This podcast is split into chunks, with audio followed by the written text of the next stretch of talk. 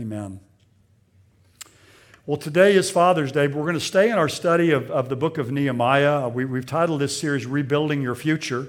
And uh, the passage this morning really has great application to fathers. I've been so excited about the passage, and I believe it applies to fathers as well. So take your Bible and turn with me to Nehemiah chapter 8, if you will. Of course, this is a, a book about a man, a godly man. Uh, we've already learned many things about him, but we're going to focus this morning on uh, the relationship of fathers and grandfathers and all of us really to the scriptures.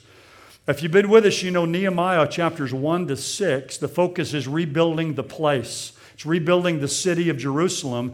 Chapters 7 to 13, now the emphasis will shift, and the focus now is not on rebuilding the city, but on reviving and reforming the citizens of that city. So we move from the place to the people who are in the place. So there's a shift now in emphasis, and the mission extends beyond the physical rejuvenation of the place to the spiritual revival of the people. So I've entitled this message this morning, Bring the Book. Or one person I read called uh, their title for this message, Rebible. And I like that because there's a revival that takes place, but it's because of the Bible. So we're going to see that a rebible breaks out. Let me read verses 1 to 8 in Nehemiah 8 for us. And all the people gathered as one man at the square which was in front of the water gate, and they asked Ezra the scribe to bring the book of the law of Moses, which the Lord had given to Israel. Then Ezra the priest brought the law before the assembly of men, women, and all who could listen with understanding on the first day of the seventh month. And he read from it before the square, which is in front of the water gate, from early morning until midday, in the presence of men and women, those who could understand, and all the people were attentive to the book of the law. And Ezra the scribe stood at a wooden podium which they had made for the purpose. And beside him stood uh, Mattithiah, Shema, Anaiah, Uriah, Hilkiah, Maaseiah on his right hand, Pedaiah, Mishael, uh, Malchiah, Hashum, uh, Hashabadana, Zechariah, and Meshullam on his left hand. And Ezra opened the book in the sight of all the people, for he was standing above all the people. And when he opened it, the people stood up. Then Ezra blessed the Lord, the great God, and all the people answered, Amen, Amen, or so be it. While lifting up their hands, they bowed low and worshiped the Lord with their faces to the ground. Also, Yeshua, Bani, Sherebiah, Jamin, Akkub, Shabbethai, Hodiah, uh, Maaseiah, Kelita, Azariah, Jozabad, Hanan, and Pelaiah, and the Levites explained the law to the people while the people remained in their place. And they read from the book, from the law of God, translating to give the sense so that they understood the reading. So reads God's inspired inerrant word this morning. There's a story of a, of a woman. by the way, this is another parrot joke. You know, uh, VBS this week was kind of a theme Treasure Island. A lot of the parrots played a prominent part. I told the parrot joke last week. The one this week actually fits in with the sermon, so uh, you'll, you'll enjoy this. I think there's a, a woman that lived alone and went to a pet store, and she thought this parrot might keep her company. So uh, she comes back the next day and she says, That bird doesn't talk. He won't say a word. So the store owner said, Well, do you have a mirror in the, in the cage? She said, Well, no. And she said, Well, he said, Well, get a mirror in there. The uh, parrots love to see their reflection. That bird will start talking right away. She comes in the next day and said, uh, The parrot hasn't said a word. She said, Well, do you have a swing for the parrot? Parrots love to swing. They really love that. And a, a happy parrot is a talkative parrot. So she comes back the next day and uh, she says, That parrot still hadn't said anything. Said, Well, do you have a ladder in there? She said, No. Said, Well, he'll probably, if you put that ladder in there and he can climb up and down that, he'll probably talk your ear off. So the woman buys the ladder, takes it home, installs it. The next morning, when the store opens, the, the, the, store owner arrives, the woman's there waiting for him. And from the look of her face, he can tell that something's wrong. He says, Didn't your parrot like the ladder? And the lady said, No. She said, The parrot died. And the guy said, Well, I'm sorry. He says, uh, Did the parrot ever say anything before he died? She said, Yeah, in a weak little voice, right as he was dying. He says, Don't they sell any bird seed at that pet store? now, I like that story because it, is, a, in many ways, a picture of many churches today. Uh, they have all the mirrors and the ladders and all the swings and all the bells and the whistles, but they don't have any spiritual food for the people who are there. Uh, the people are going hungry. They, they need some spiritual food for their soul. The people are starving to death spiritually. Above everything else, you and I, the people of God, we need the Word of God in our lives. Let me just say this this morning about this church. It doesn't matter what else is present here at Faith Bible Church if the Word of God is absent. Everything else is secondary and subservient to the Word of God. And the job of every pastor is to bring the book, to feed the people of God the Word of God. And Ezra models that for us here in Nehemiah chapter 8. Nehemiah is a Nehemiah chapter 8 here is a model of biblical ministry for us. The scene models for us not only what the pastor is to do, but what the people are to do as well. It models for us how the pastor is to preach the word, but also how the people are to listen to and receive and respond uh, to the word of God. So I'm going to unpack these verses under two very simple headings you can see in your outline the preacher, that is what the preacher does, and then the people, or what the people are to do. Now I want to open by looking here at the preacher. Notice they gathered together There is one man in the square at the water gate. This was one of the gates there in the city of Jerusalem. And notice the gathering was initiated by the people. The leaders didn't gather the people, they gathered on their own. And most commentators, most scholars say there were probably 30 to 50,000 people who were gathered there. And as we read this morning, you see that it was men, women, and children who were old enough to understand what was being stated. Now, it doesn't tell us here why they gathered together, but it was probably in honor of the Feast of Trumpets. At the end of verse 2, it says it was the first day of the seventh month. Now, the seventh month in Israel was the month Tishri, and it was the, basically the fall feast month. You had four feasts in the spring, three Jewish feasts in the fall. They were all in Tishri in that month. It kind of corresponds to our September, October. And so this was a great time of heightened expectation of the people. Uh, the first day of the month was the Feast of Trumpets. The 10th day was the, the uh, Day of Atonement.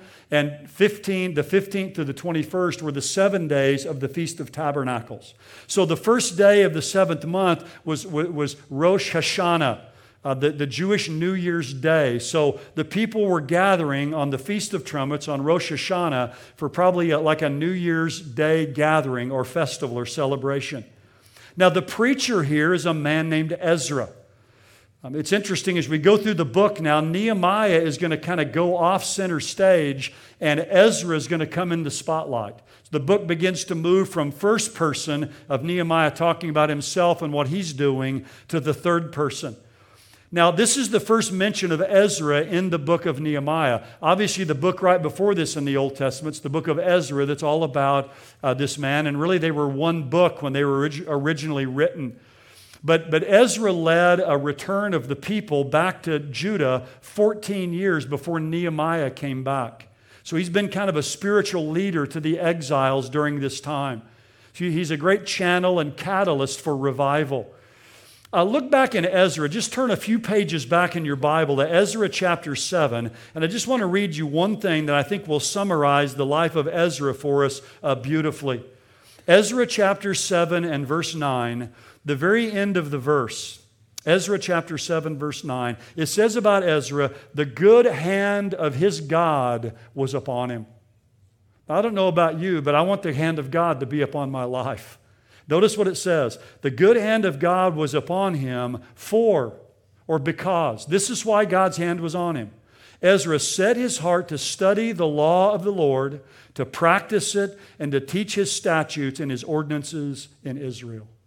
The hand of God was upon Ezra's life because he studied the Bible. Notice what does it say he did next? He practiced it, he lived it out, and then he taught it to others. That's an important order.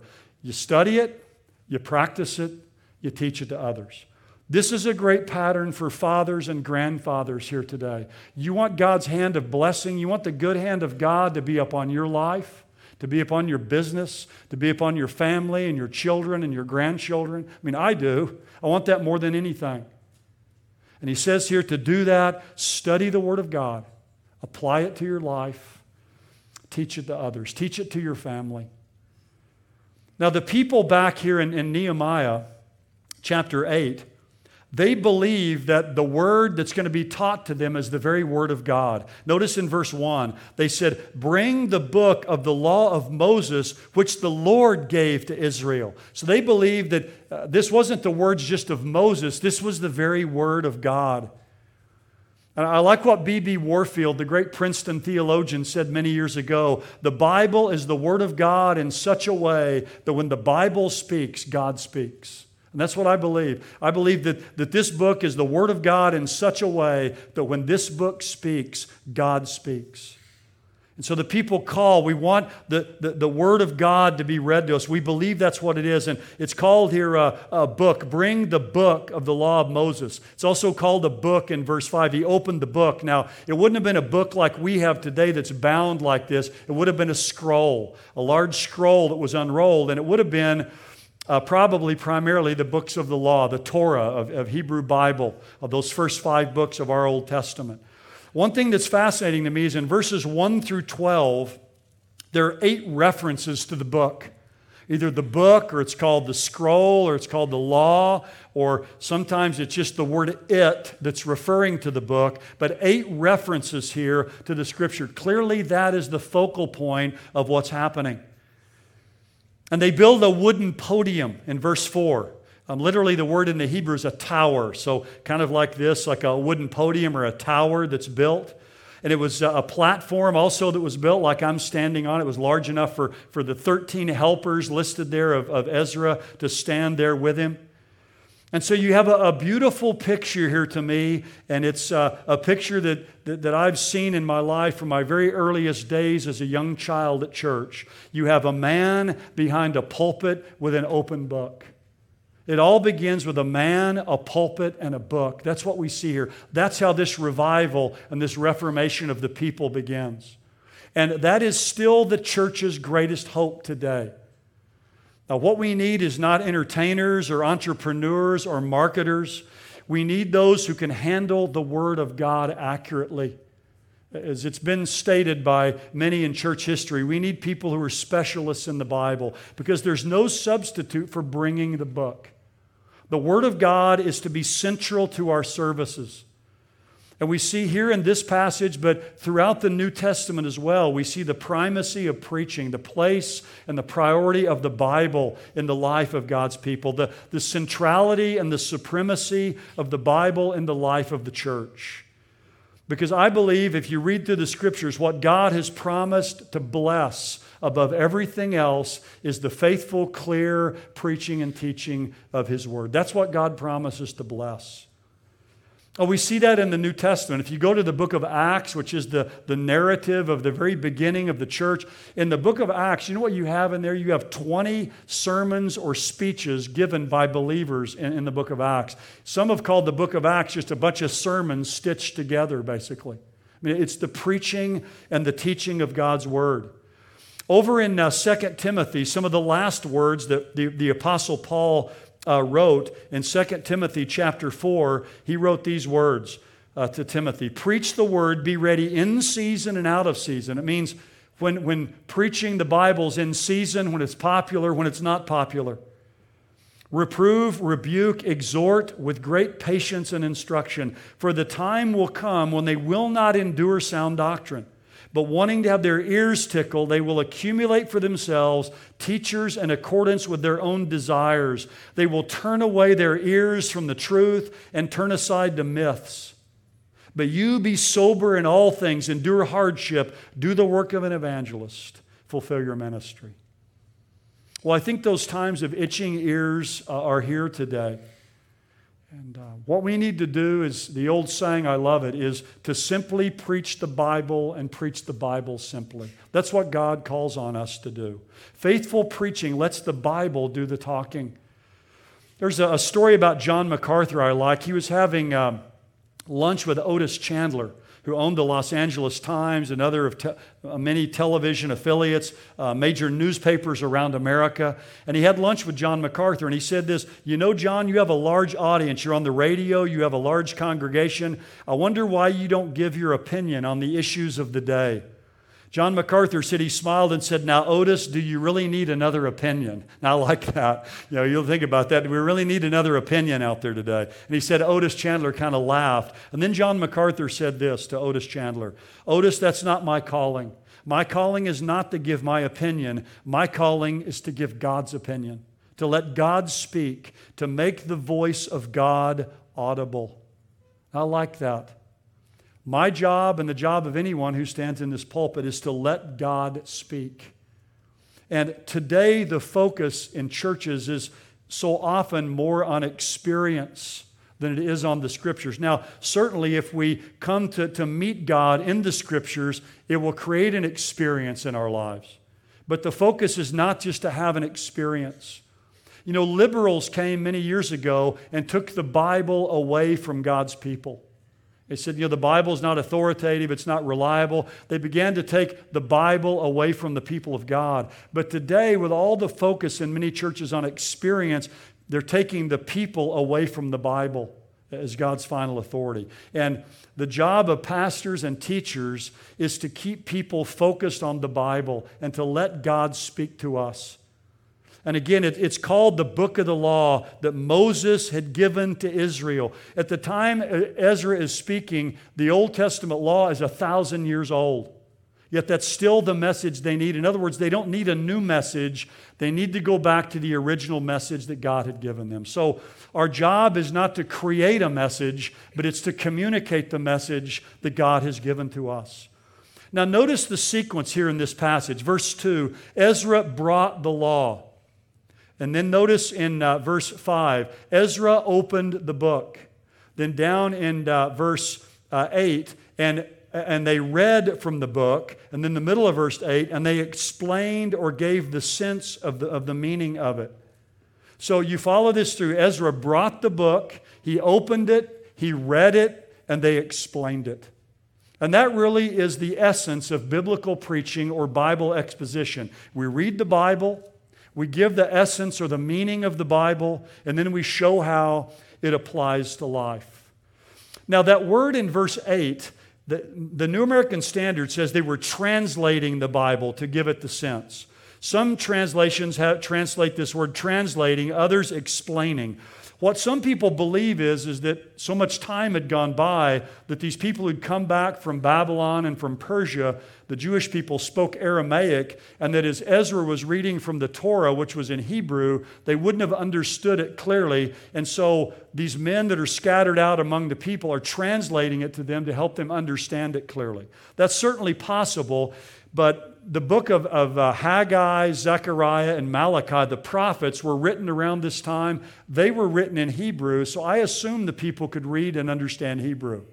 So I don't think they were translating it to them. I think they were explaining it to them or giving them the sense or the meaning of it. And that's what we do when we study the Bible. We want to draw the meaning out of the text of Scripture to give the sense of the text or what it means. So when we study the Bible, the text establishes the agenda for the sermon.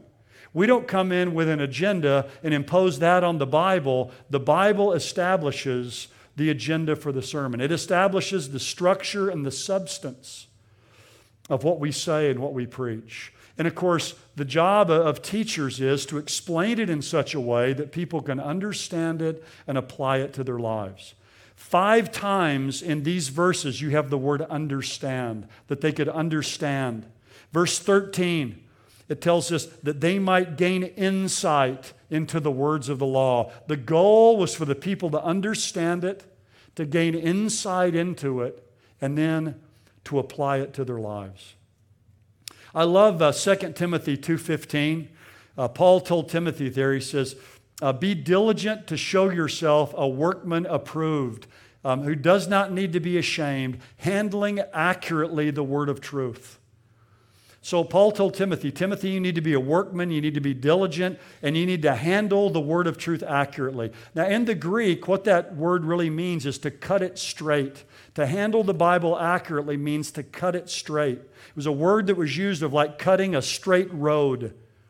So, what it's saying is our exposition of the Bible should be so simple and direct that it resembles a straight road. In other words, it's easy to follow. I mean, you've all listened to people before, and it's like you're going off on some road. You don't know where you're going. You're down over here for a while, over there. No, it's to, to cut a straight path through the scriptures. So we're to cut it straight when it comes to the Bible. And, you know, a lot of people out there today are looking for ministry, you know, kind of cutting edge ministry. I believe the teaching of the Word of God is the cutting edge of ministry. In, in Hebrews chapter 4, verse 12, it tells us the Word of God is living, it's active, it's sharper than a two edged sword. It divides asunder to soul and spirit. It's a discerner and a critic of the thoughts and the intentions of the heart. To me, if you want to have a, a cutting edge ministry wherever it is, we need to, to, to cut it straight with the Word of God. That's the sharp edge or the cutting edge of ministry. Look, ministry is not about the ladders and the mirrors and the swings. Certainly, we can have those things, but the focus uh, is on the book, it's on the scriptures.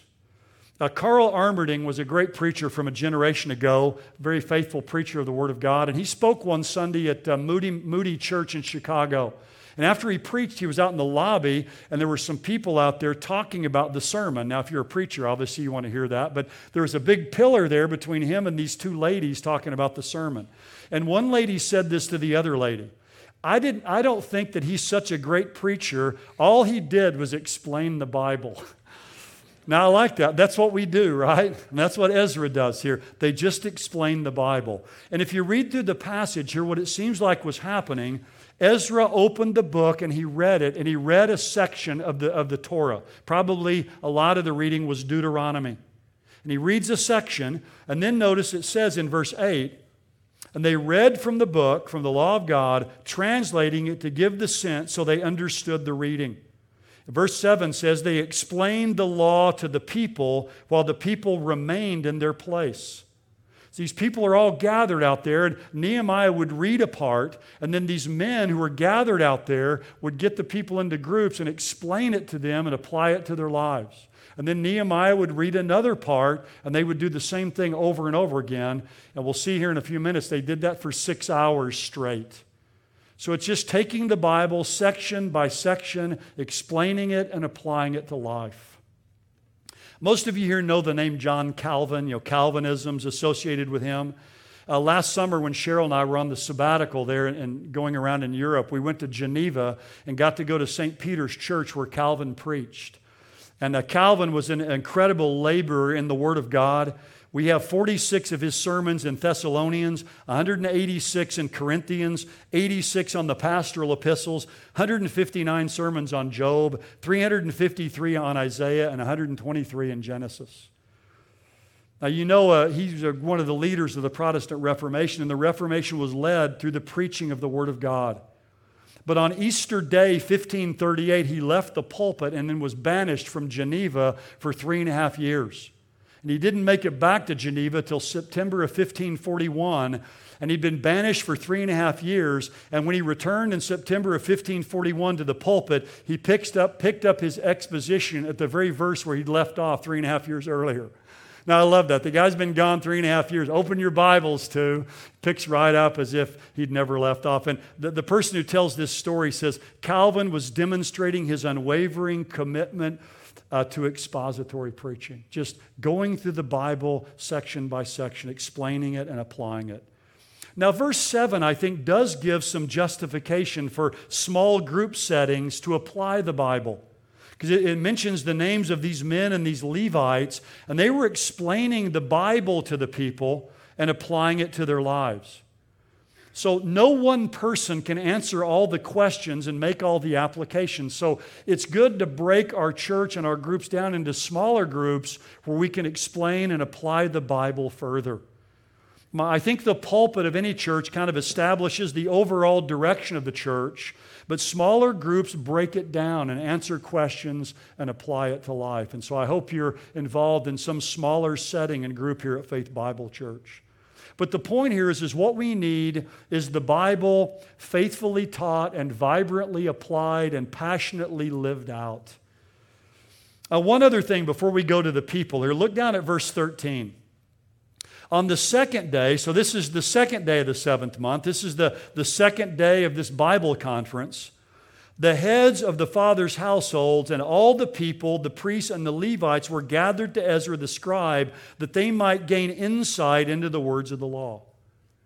So the second day, the women and the children didn't come, it was just the men.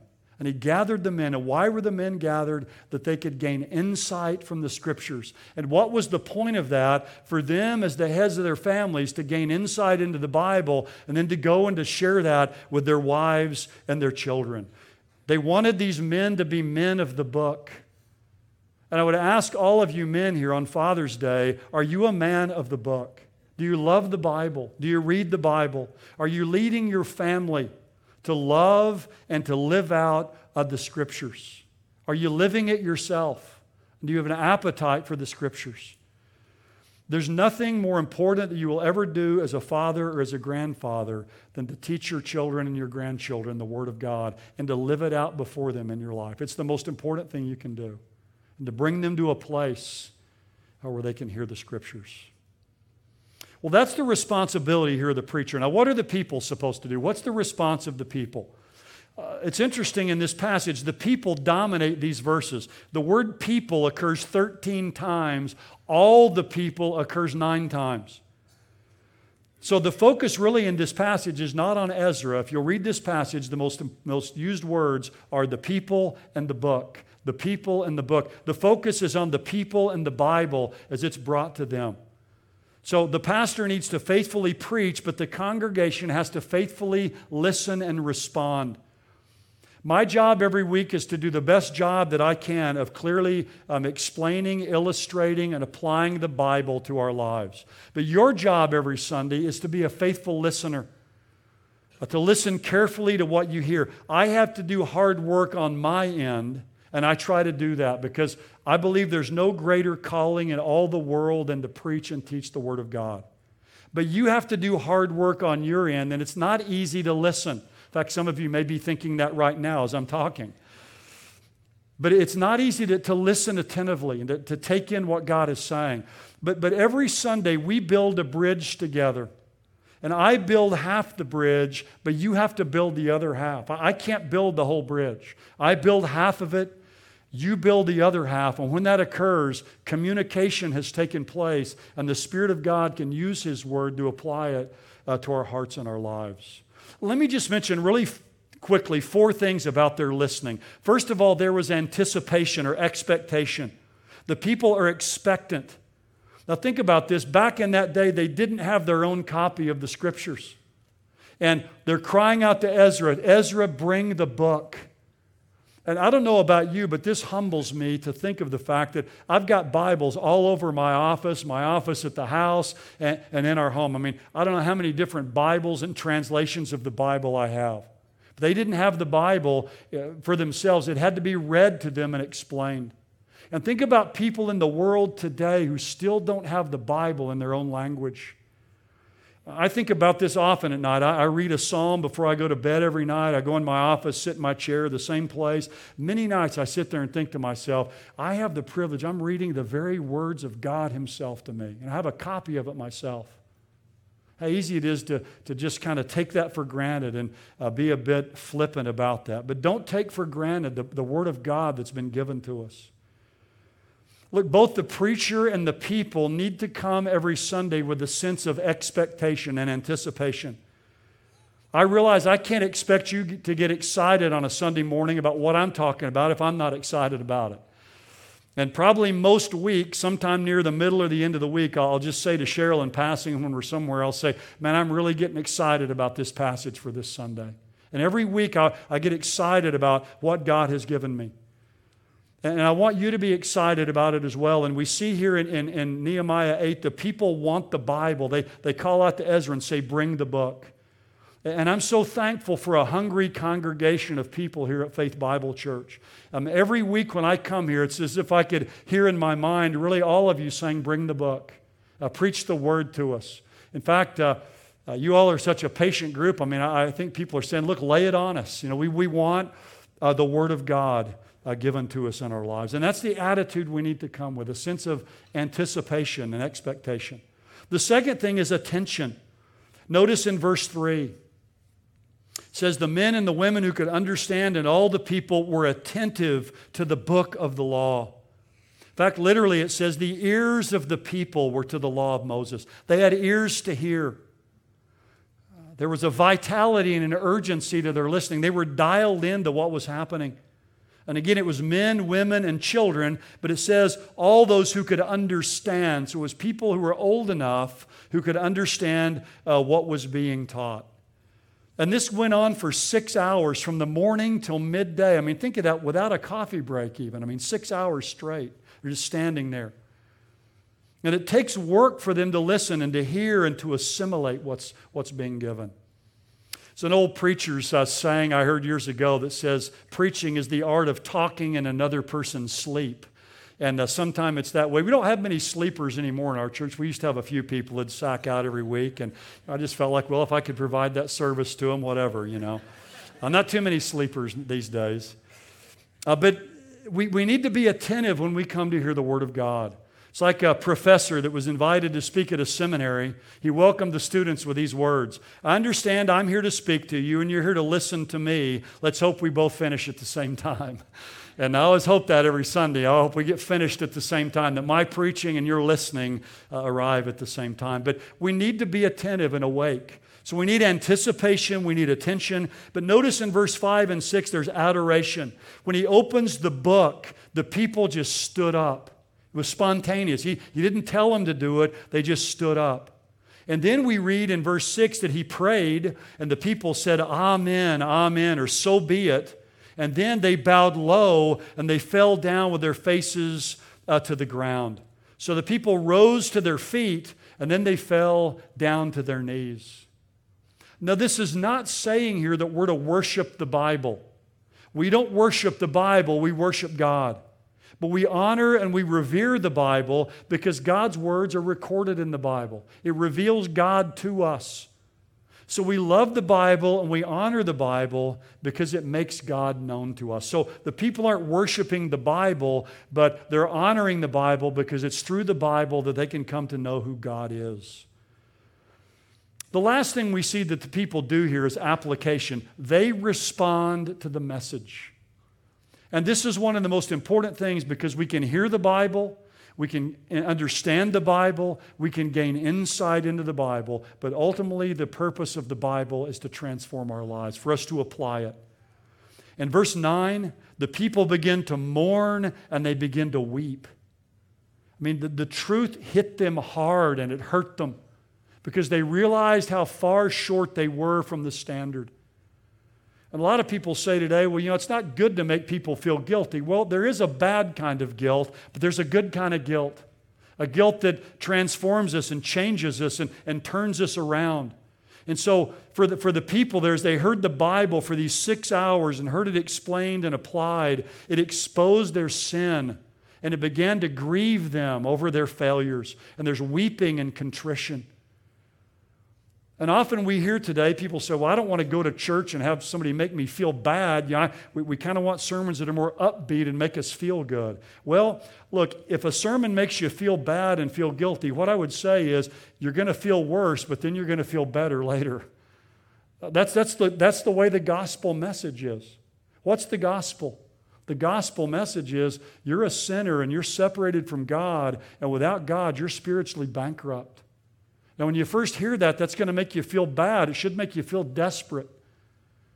But then the good news is, is that God has sent uh, his son, the Lord Jesus, to come and to die in our place on the cross and to purchase a free pardon for us of all of our sins and give us the gift of eternal life through simply trusting and believing in him.